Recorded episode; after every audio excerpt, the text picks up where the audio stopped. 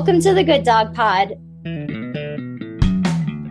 Every Wednesday, we discuss all things dogs, from health and veterinary care to training and behavior science. Follow us and join Good Dog's mission to build a better world for our dogs and the people who love them. Hello, everybody. This is Dr. Michael Delgado, your host for today's Good Dog Pod. Today, our guest is Clara Wilson. She is a final year PhD researcher at Queen's University, Belfast, where she investigates odor cues associated with human physiological states and health conditions using applied canine olfaction. That means, what do dogs smell? She has a bachelor's of science in psychology and a master's of science in applied animal behavior and welfare. And her specific research interests are medical assistance and biodetection dog behavior, applications, and welfare. She has a four year old red Labrador, Eddie, who decided early on that the working life was not for him. And now he spends most of his time napping on the sofa. That sounds really good right now. Clara recently published a manuscript with her collaborators titled Dogs Can Discriminate Between Human Baseline and Psychological Stress Condition Odors. This study got coverage in the Washington Post, Smithsonian Magazine, People magazine, NPR, the BBC, the Wall Street Journal, and just about every other news source out there. You probably saw a headline about it yourself. And I always like to hear about a study right from the source. So we invited Clara here today to tell us about her research. Clara, welcome to the Good Dog Pod. Hello. Why don't we first start talking about you a little bit? Like, how did you end up studying dogs' amazing olfactory capabilities for your PhD? Yeah, so I was always super interested in animals. But when I was little, it kind of felt like the only route if you wanted to do stuff with animals was to be a vet. And at a young age, I wasn't super into the maths and the sciences. So I kind of gave up on that idea, but I was really interested in behavior. And the most obvious route from the classes that were available to me at the time was to do human behavior. So I went to do an undergraduate in psychology, but I was really lucky that one of the elective modules that we could take was animal cognition. And that's where I kind of learned about this whole field of research that I just wasn't even aware existed before that. And I was very lucky to have an amazing lecturer, Dr. Karen McComb, who does a lot of stuff on domestic animals and communication. And she kind of took me under my wing there and I started off actually on research with domestic horses, but I always had a research interest in dogs, especially working dogs. That's also partly to do with the fact that my grandfather is blind. He's been blind since the age of 18. And he has always had a guide dog for as long as I can remember. So seeing that partnership growing up was also, I think, really influential in wanting to potentially look into that relationship more closely. So from there, I went to do a master's in animal behavior and welfare so I could really hone in on this aspect specifically and got to do some work with Medical Detection Dogs, which is a charity in the UK that trains biodetection and medical assistance dogs. And really, as soon as I did that, I knew that that was kind of my research area and my niche. And that led me then to do the PhD that I've just done at Queen's University Belfast on canine olfaction and behavior.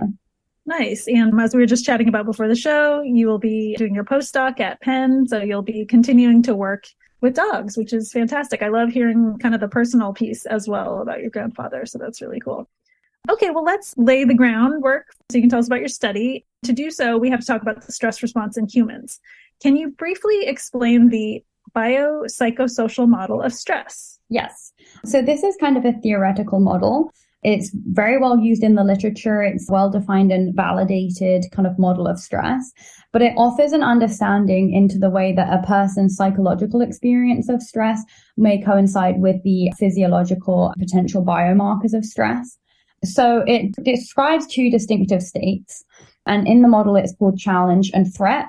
But we also can describe these as either positive stress or negative stress. So positive stress would be the challenge and negative stress would be the threat.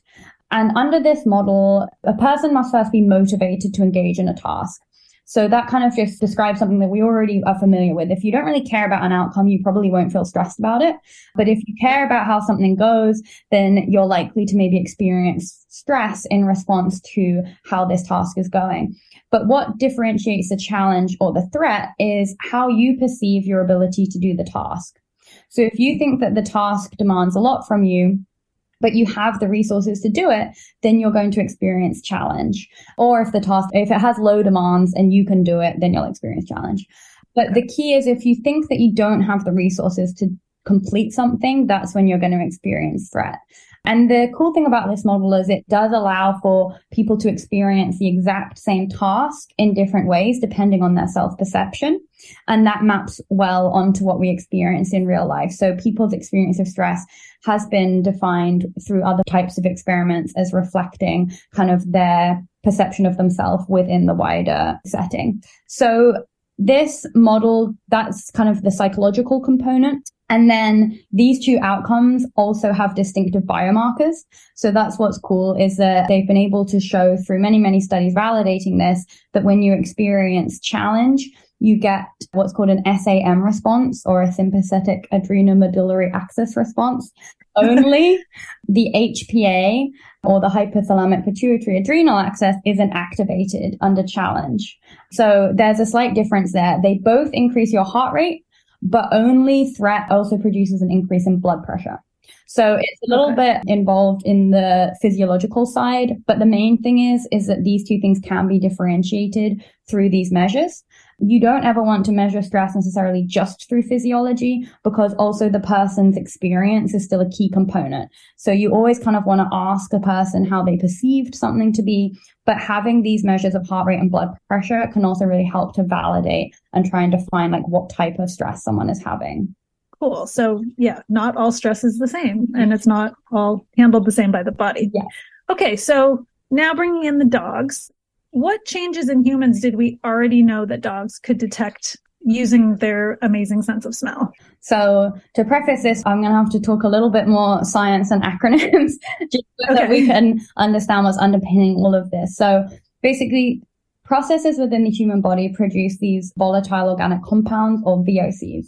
And these are compounds that are emitted from the body. They have a high vapor pressure and they're gaseous at room temperature. So basically, we're just emitting all of these compounds all the time without even realizing it. In fact, breath is estimated to have around 4,000 VOCs in. So importantly, what we've been discovering over the last kind of couple of decades is that this profile of VOCs that we're emitting changes depending on certain factors. So it changes, for example, due to our age, our diet, our metabolism, but also if we're ill or experiencing a certain type of disease. So the current theory is that dogs, because they have this incredible sense of smell, are actually able to detect these VOC changes. And that's kind of what underpins this whole research field. And a lot of the conditions that dogs have been able to detect are things like epilepsy, hypoglycemia and hyperglycemia, so low and high blood glucose levels for people with diabetes, but mm-hmm. also more widespread diseases like different types of cancer, lung cancer, pancreatic cancer, prostate cancer, to name a few, and also more recently things like COVID 19. So it's all the same premise that these different fluctuations, either caused by a disease or these internal factors, are changing the profile that we're emitting and that dogs can smell this. I don't know what's more fascinating that we're emitting all of these VOCs or that dogs can detect changes in them. They're both kind of mind blowing. Yeah, pretty cool. so I know when I read your research paper, you mentioned a previous study that had found that dogs respond differently to the fear sweat of a stranger. And one of the reasons that you wanted to do your study was if you do research, you know, there's always something more that should be done. You're always contributing one piece of a puzzle. So there's always something that yeah, it was lacking something and not to diss on the fear sweat study, but what was it about that study that you wanted to improve on in your research? Yeah, so I think you make a really good point. I definitely wanted to say that too. We're answering kind of a similar question, but from quite diverse angles. So the key thing about this previous study, which is a strength, is that it was trying to measure dogs' kind of initial reaction to these smells without any training. And my study fundamentally wasn't trying to do that. So again, they have their own strengths and weaknesses. The only issue with this type of design where we just show a dog a smell and kind of see what happens is that we kind of are lacking a lot of the control side and the study design controls that I wanted to implement in my own design. So, for example, in this previous study, they didn't measure any physiological assessments from the participants. So the participants watched different types of video clips and then rated how they'd found it. And that's hmm. good for that psychological component that we were talking about earlier. But we didn't have any information on whether the dogs were actually picking up on a measurable physiological change because we just didn't have any physiological data. So that was one thing that I really wanted to implement in my study design was getting both the psychological and the physiological data because then I could, for example, exclude participants who weren't meeting the criteria of a specific mm. response. Okay. Like their heart rate wasn't going up high enough or something? Yeah. Or, and we can get onto that when we talk about the study in more detail. But I wanted to make sure that we were keeping it kind of within this premise of there is a metabolic change happening in the body and that is producing the VOCs that the dogs are likely detecting. The second part of the previous study, which again wasn't as important for the way that they designed it, but I think is important to consider, is that they collected the samples from the people over one week apart. And that kind of increases the likelihood that we're introducing other confounding odors, such as the time of day, whether they'd eaten different foods that day, medication changes, and those kinds of things. And finally, the dogs were in the room with a stranger, but it wasn't the person who had provided the sample and the owner. And so we've now got three different human odors in the room. We don't have control for how the two people present were feeling. And it's quite an unusual situation to have like a third person's odor, but they're not there. So they did find that dogs seem to be producing more stress indicative behaviors when they were around the fear sweat. So I think that that's really interesting and really cool. And that's the part that my study wasn't looking at is like how do dogs actually maybe interpret this smell. But I think because that kind of study is almost skipping the step of actually proving that they can smell something, it's almost taking that for granted. Assuming. Yeah, I really wanted to just like look at that very first step of like, can dogs actually smell this? And then it kind of adds more I think it supports these previous studies because it's like saying, okay, well, there was maybe some controls missing there. I've covered those controls in my study. So I think the studies kind of support each other in their own ways, but they're coming at it from two different angles which I think is always like the cool part about science is when you can do things a little bit differently but come to similar conclusions, which I think at this point there's been enough research to say that yes, dogs are amazing mm-hmm. and their sense of smell is amazing. So tell me about a biodetection paradigm and why you use it for this kind of research. Sure. So here I'm using biodetection just to refer to dogs looking at samples in a lineup. And by lineup, it's usually kind of these discrete ports that usually hold human odor samples in them either collected on cotton balls or if it was a study using blood plasma, you might have actual droplets of blood. We were looking at breath and sweat. So we collected sweat on gauze that was then breathed on, but it doesn't necessarily matter what type of sample it is. It's this presentation. So a lineup usually denotes that the samples are just in a line, and a scent wheel would just mean that the odors are presented in a circular shape, but they're kind of all doing similar things. And these dogs, rather than aiding a person directly, so they're very distinct from our medical alert or medical assistance dogs who are also using their sense of smell to detect human odors, but are then going to do something about that by assisting a person, for example, collecting a blood testing kit for someone with diabetes. These dogs wouldn't necessarily ever be interacting with humans, but they're telling us more about human health and human conditions by measuring their responses to these samples in the lineup. So we can train them on this specific paradigm and we get really clear answers because we literally teach them to tell us which sample they're interpreting as correct. We can get a lot of information on how they're interpreting those odors. Okay, because they're not responding to like the person's like yeah. physical signs of stress or anything. They're only responding to the smell because the person's not there. Exactly. Okay. The person is not there. And the way we would do that is we collect sample from different people. And again, the specifics of that really depend on the study design. But one sample will be denoted as like the target odor, and that's what the dog is looking for. And we teach the dogs to do a trained final response or an alert behavior.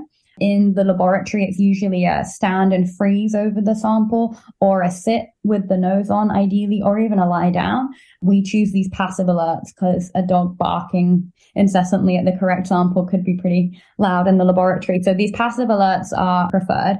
And the alert needs to be really clear because for these kinds of studies, we want to be doing them double blind, which means that no one in the room knows where it is so that the dog can't be picking up on any handler cues. But the trade off for that is that the dog's alert has to be very, very clear because a person who's naive to the location of the target needs to be able to relay that information. So the dogs are searching this lineup. One odor will be the target odor. And then we can kind of tweak that premise to answer lots of different questions about human diseases and human smells. Okay, cool. So now let's talk about your study. Can you just briefly walk us through your methods and what you were hoping to find out? And yeah, just how did you do it? Yeah, so we wanted to kind of combine the premise of biodetection with kind of olfactory acuity paradigm. So testing how good dogs are at smelling things. And the reason why it's a slight mashup is that normally for these biodetection paradigms, people are trying to teach the dog a general odor. And to do that, they give them lots and lots of examples. Mm. So, for example, if I was trying to teach dog the odor of cancer from real patients, person A sample is going to smell very different from person B sample, but not necessarily because the dog is picking up on the fact that someone has cancer. They are two completely different people. You know, they're going to be different ages, they have different diets, they have different lifestyles. So to get the dog to learn that it's the cancer that's relevant, you have to show them many, many, many, many examples. And that's kind of the traditional biodetection paradigm. You give them a bunch of examples and eventually they can pick out the common thread. But this paradigm is slightly different because it was more like a quasi matched to sample task. And that was because we really wanted to just see if dogs could smell the difference between two things. We were limited in the ability to collect a ton of samples. We didn't know how well they would store. So we did a slightly different premise where we basically showed the dog what they were looking for. We then let them go search where there was something very similar in the lineup. And then we just wanted to see if they could tell those two things apart. And for this study, what those samples actually were, were the breath and sweat taken from a person when they came in to the testing room when they were relaxed. And we say that they were relaxed because they both did a self assessment on how they were feeling. And we had their heart rate and blood pressure measured because they were hooked up to this machine that we call a BioPAC that measures those things continuously. And then we made them do really, really hard mental arithmetic Uh, okay, that's how you stress them out. so they had to count backwards from 9,000 in units of 17. Oh, so like 9,000 minus 17. We were there, you know, kind of not saying particularly helpful things. Was a script from a validated study that did the initial mental arithmetic task. So it wasn't a particularly pleasant experience. they had to do that for three minutes. I think I'm already stuck at 8,900 and 83 and then I got distracted. Yeah, so I think, like, yeah. yeah. so minus 17. so I think the first one's 8883 and then after that I don't know any of the other. I have the yeah. list, so I was Yeah, it wasn't great, but again, everyone perceives tasks differently, right? So we did have a few people who just didn't find it stressful. We had a couple okay. of kind of people who are just great at math who probably experienced challenge. I should have mentioned before we were really wanting to look at threat specifically because threat is the stress that people often are referring to when they talk about stress generally. I think it would be hmm. really cool in future to look at whether dogs can discriminate between those two different types. But as a starting point, we wanted to look at threat. So the people had to report that they had found the task stressful. They had to increase at least two points on this self assessment scale that went from zero to 10. And their blood pressure and their heart rate had to increase during the task. And all three of those measures had to take place for us to use their samples. And then in this quasi matched sample setup, basically, I would show the dogs the stress that was their target. And then I would add in the person's sample from four minutes before at baseline. So it's from the same person. They were all within subject studies. So really the only thing that had changed in those four minutes was hopefully this metabolic stress response or the psychological stress response, which then triggers all of those physiological changes. And by doing that, we could really control for any other issues. You know, they were in the same room, the ambient air was the same, there was only a four minute time difference. So the fact that the dogs were able to discriminate between those two samples would really suggest that something had changed in the odor profile linked to this stress response. Great. Okay. So what were your results? How did the dogs do? Yeah, so I should have said too. So these were all pet dogs from the local community. Um, it was a really fun project to run because we had such great dog owners. They were willing to bring their dog in as volunteers every week for training. The process of training did take quite a while because again, we only had the dogs for one hour per week. Okay. They weren't on site or working dogs. They were pet dogs. So we did have quite a few dogs that started generic training the way that this would work, you have to make sure that the dog is very good at this matching game before we ever showed them stress. Because if I just started with this stress test and they weren't very good, I wouldn't know if that's because they couldn't smell a difference or just because they didn't really understand what I was asking. So we had many steps before we got to this final testing of like matching human odors, but not stress. And the dogs had to be getting over 80% in all of those training trials to make sure that they were proficient before we got them onto the testing sample. So only four dogs ever got good enough at the pre stages to be shown stress, but all four of the dogs who were ever shown stress, they did incredibly well. They got 94% correct over 720 trials. And those trials described 36 individual samples. So 36 pre and post stress samples. So it was pretty extraordinary. We taught them the premise, but we hadn't ever trained them using stress. So it was cool. We got to see their very first response and every single dog from the first time that we showed it to them were able to discriminate those things. So it does suggest that something about becoming stressed had changed people's odors. So back to that biodetection paradigm, the dogs had a lineup of odors and they could correctly identify the one from the person after they'd done the math quiz or whatever. Yes, so, even though okay. also present in that lineup was that same person's breath taken only four minutes before. Cool. Very cool. Okay, well, we are talking to Clara Wilson about her research looking at dogs' ability to detect stress in humans using olfaction. You're listening to the Good Dog Pod, and we will be right back. Make sure to visit the Good Dog merch store, which has tote bags, t shirts, sweatshirts, hats, and more.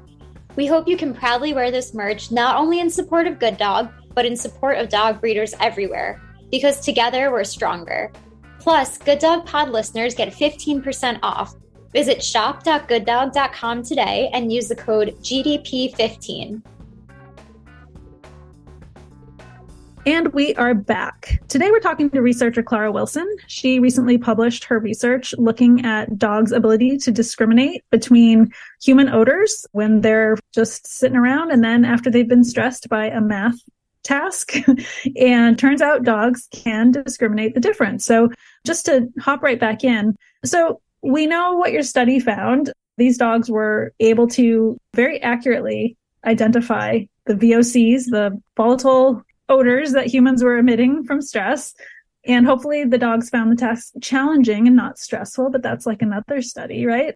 But what does this mean for our dogs at home? Like, can they tell us when we're stressed? Do they know when we're stressed? Like, do you think that without the training, dogs can detect these changes? What do you think about what our dogs at home are picking up on? Yeah, so I think that that's super interesting and obviously where we want the application of this work to go. I mean, it needs to be very clear that the actual paper, because it was a biodetection study, we can't directly make any claims about dogs in the home just because it was outside the scope of the specific paper. Having said that, I think the fact that the dogs weren't explicitly trained on the stress odor during training. The very first time they saw the baseline and stress was at testing. And their initial response was that they found those things easy to discriminate between. I think that does suggest that kind of untrained dogs probably can perceive a difference. However, what that means in terms of how they interpret and understand it is again a different question. So it's probably yeah. likely, again, although we don't know for sure, but I would be confident in suggesting that a lot of dogs physically can detect a change. It's just how they perceive that change is probably affected by a lot of other factors. So I think in a real life setting, dogs are using a lot of contextual cues. Yeah. We know that they're very good at picking up on body language, tone of voice, things like our breathing rate probably help them understand a situation. However, just this study, I think, also promotes the role of odor. And I think that's something that is traditionally understudied. You know, we're so visual. Um, it's hard to conceptualize this whole world of odor that's happening alongside all of the things that we're seeing. So I think if anything, this study should just promote, you know, don't forget about the smell part. and, you know, for future studies, try and include that as something that might be measured alongside mm-hmm. the visual things. But I think to measure how untrained dogs are interpreting the smell is the next key step. And I think those things like the previous study that we were talking about earlier, where they were just looking at how dogs responded, I think that's probably at the moment kind of the best method that we have for that. So I think trying to combine kind of the control element from these types of studies and then looking at the untrained response would be a really cool way to start answering those questions. Right, because I guess one question that came up for me is like you had four dogs that were successfully able to to be trained to do the task, right? So the other dogs, I assume you recruited other dogs and they just couldn't get past the So yeah, so this is the interesting issue. This is a big drawback of the biodetection paradigm is that to train the dogs to be operant on the task is what is difficult. So to be yeah. clear, those other dogs never saw any stress or relaxed samples. They weren't failing at discriminating between the smells we were getting yeah. them to discriminate between odors that we know have differences. So we know there that that's not an issue to discriminate. That's an issue to do the behavioral chain of behaviors. You know, it's a pretty demanding task. You have to send them away. They need to search independently. They need to perform a trained final response and then they need to do it another 20 times in a row because we need statistical significance from repeated trials to do binomial tests. Sure. So I am also very interested in what are we actually asking of the dogs to get this data? And I think that the real issue with this paradigm is that you get a huge attrition because it's a working dog. You know, at this point, this is a working dog role. And as we know from the field of working dogs, the success rate isn't great because it's hard to ask these dogs to do specific tasks. So that's a definite drawback. You can't collate a bunch of data because the dogs are highly trained by the time that they're actually able to yeah. see samples. But importantly, the other dogs never were looking at our samples of interest. So it's not like, oh, we don't know. They might not have actually been able to tell the difference. They never got the chance to see it. They were doing much easier modifications and were just disinterested in doing it. And, you know, we never want, it works out great for the dogs too, because they really have to enjoy it to want to take part because if the dog isn't interested in doing the behaviors, then they're not going to give us data anyway. So it kind of works out. Only the dogs that really enjoyed it were able to actually get to testing.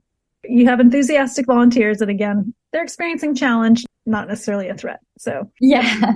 Do you think that it stresses our dogs out if we're stressed. Like if they can detect, maybe they don't know the meaning of the change in mm-hmm. our odor. And this is, I know, like you haven't researched this, but just like, do you think about these questions with Eddie? Like, does he pick up on your stress? Yeah. So I think that's a really good question. And I think there's lots of factors to it. So the studies, like the previous study that we were talking about, where they were looking at the fear sweat, that's really coming at it from this emotional contagion side of things. And those studies do suggest that closely living species do experience some kind of emotional contagion. So kind of a transference of emotion between species. And obviously we didn't look at untrained responses. Interestingly, our dogs, because they'd been trained they get a click and a reward when they find the target odor, right? So okay. our dogs were very excited when they found the target sample, which was the sample, which again is anecdotal, but I think does raise the question of training and all of this. So mm-hmm. the original studies, for example, on diabetic alert dogs came out of anecdote of people with diabetes saying, my dog's acting funny. And then I have an experience of low blood sugar. But the behaviors that the dogs were doing weren't our nice trained diabetic alert dog behaviors of coming over and helping or fetching alert kits or fetching blood testing kits. The dogs were often showing aggression. They were growling at the owner mm-hmm. or they were running and hiding.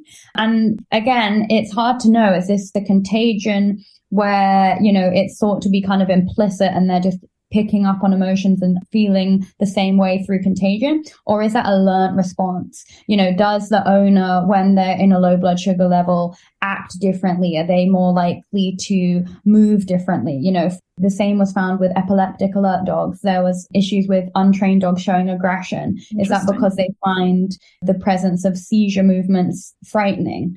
So I think that there's a lot to be said about this issue of learned experience as well as just emotional contagion. It's very possible that whenever I'm very stressed, I'm going to be more likely to be short with my dog. Or when they would approach me and I might play with them, I'm going to say, no, lie down. You know, so all of these things also play a role in, are they now just learning to associate that smell with poor outcomes. Right. Something bad is about to happen. Exactly. So I would love to yeah. kind of untangle that a bit more too.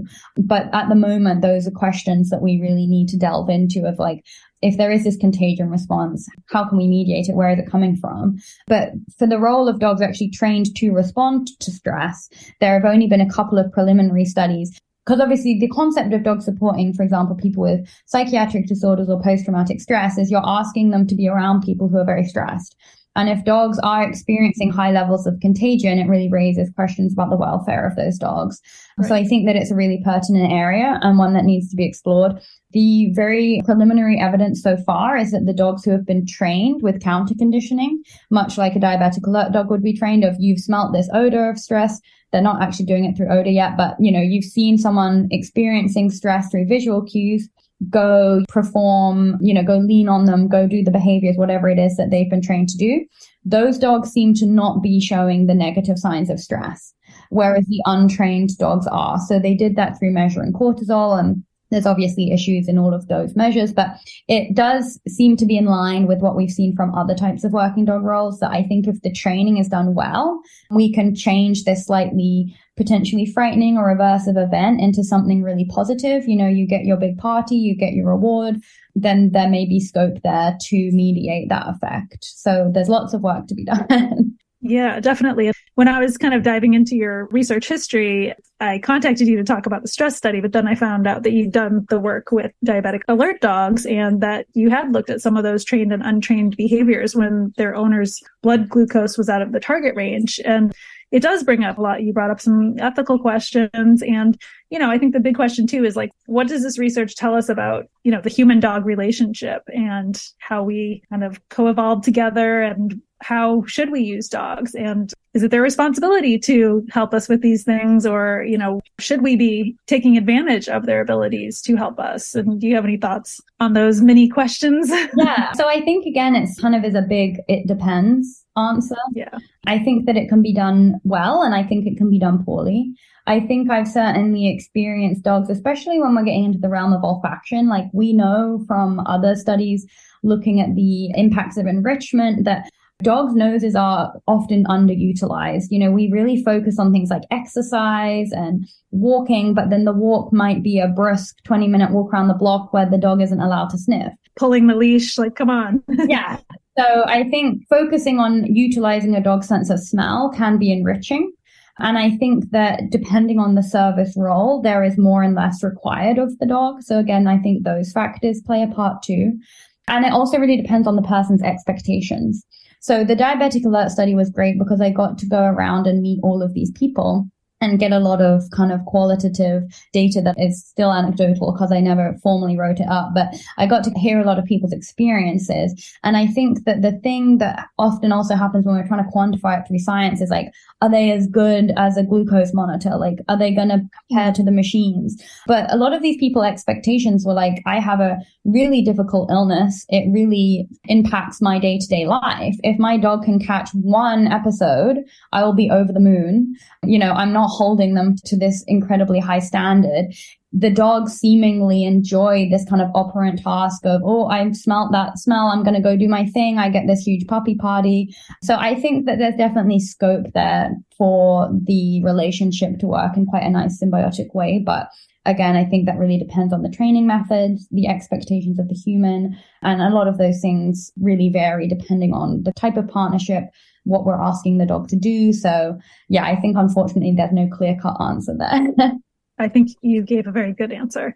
So I know you just started a new job at Penn. So are you going to keep doing this kind of research or what's next on your research horizon? Yeah. So I've just started at the Penn Vet Working Dog Center, which is this really unique and cool place because they work to place working dogs, especially for things like urban search and rescue and those types of jobs, but they are at the same time a research center. So there's just this wealth of information because every single training session, every activity they do is recorded on video and they take data from it. So that's kind of exciting to me because I think there's just this huge wealth of information that can be looked at from a scientific standpoint. So I've got a lot of scope there to look into different avenues, especially in terms of things like working dog behavior, working dog welfare, all of these types of questions. So I'm really looking forward to being staying in the working dog world for sure. And I personally love all of the biodetection and human health aspect too. Penn is doing a lot of great projects there, working with Penn Medicine and these different hospitals and different projects in that sense too. So I hope I can keep up with the kind of the medical detection side of things as well. Very nice. Well, in the future, when you have a new publication, we can have you back and you'll be back. so I very exciting. so before we wrap up, tell us a little bit about Eddie. Yes. So Eddie is very interesting. He came to us as a 13 month old. So he was actually deemed unsuitable for medical alert work. He is unsuitable for medical alert work. So they weren't wrong. He's a lovely, lovely dog, but I always say like, cause he would have been providing assistance for someone else. I'm like, he needs assistance from us. he was quite fearful. He continues to be, I would mm. describe as a pessimist. If there's anything novel, he will interpret it initially as frightening and then will kind of come around. But he's just great. He works great for our family because he lives with my parents at the moment and they live out in the countryside. So we're really not asking as much of him as he was being asked before. And he's really thriving. So it's really great as well to see that kind of adaptation to a new environment can really change behavior and outlook. So yeah, he loves to learn things though. Like you can tell that he kind of came from a working background in that sense because he's really eager to do stuff and he loves to learn new tricks and he's a great dog to practice new things on because he's very engaged engaged. But yeah, I'm pleased that he has found this kind of more relaxing environment because I think it's much more to his taste. yeah, he had a career change. Yeah, his career is very much now just relaxing and being a good boy at home.